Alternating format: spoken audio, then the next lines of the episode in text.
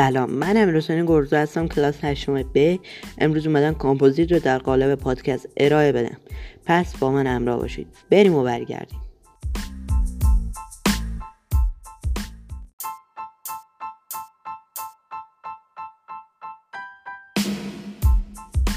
ماده مرکب یا چند سازه که به صورت خلاصه کامپوزیت گفته می شود یک جامد غیر یک نواخت است که از دو یا چند ماده مختلف تشکیل شده است که به صورت مکانیکی به هم پیوند خوردن.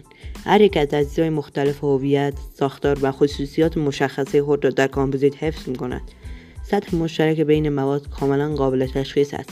ماده کامپوزیت حاصل دارای ترکیبی از خصوصیات است که هر یک از مواد تشکیل دهنده به تنهایی امکان داشتن این ترکیب از خصوصیات را ندارند.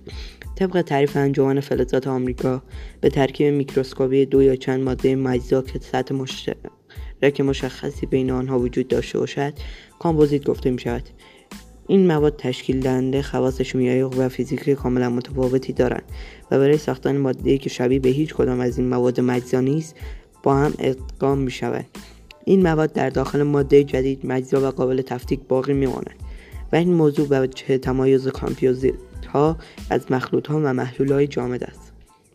کامپوزیت ها از ترکیب مواد و هم تشکیل شده اند و ساختار کلی با خواص متفاوت از یزیدهای جداگانه تشکیل می‌دهند. مواد کامپوزیت مهندسی متداول عبارتند از بتون مسلح چوب کامپوزیتی پلاستیک های تقویت شده کامپوزیت های زمینه سرامیکی کامپوزیت های زمینه فلزی و مواد کامپوزیتی پیشرفته. اخیرا محققان همچین شروع به افزودن قابلیت هایی از قبیل احساس تحریک محاسبه و برقراری ارتباط به کامپوزیت ها کردند که با آن مواد رباتیک می‌گویند.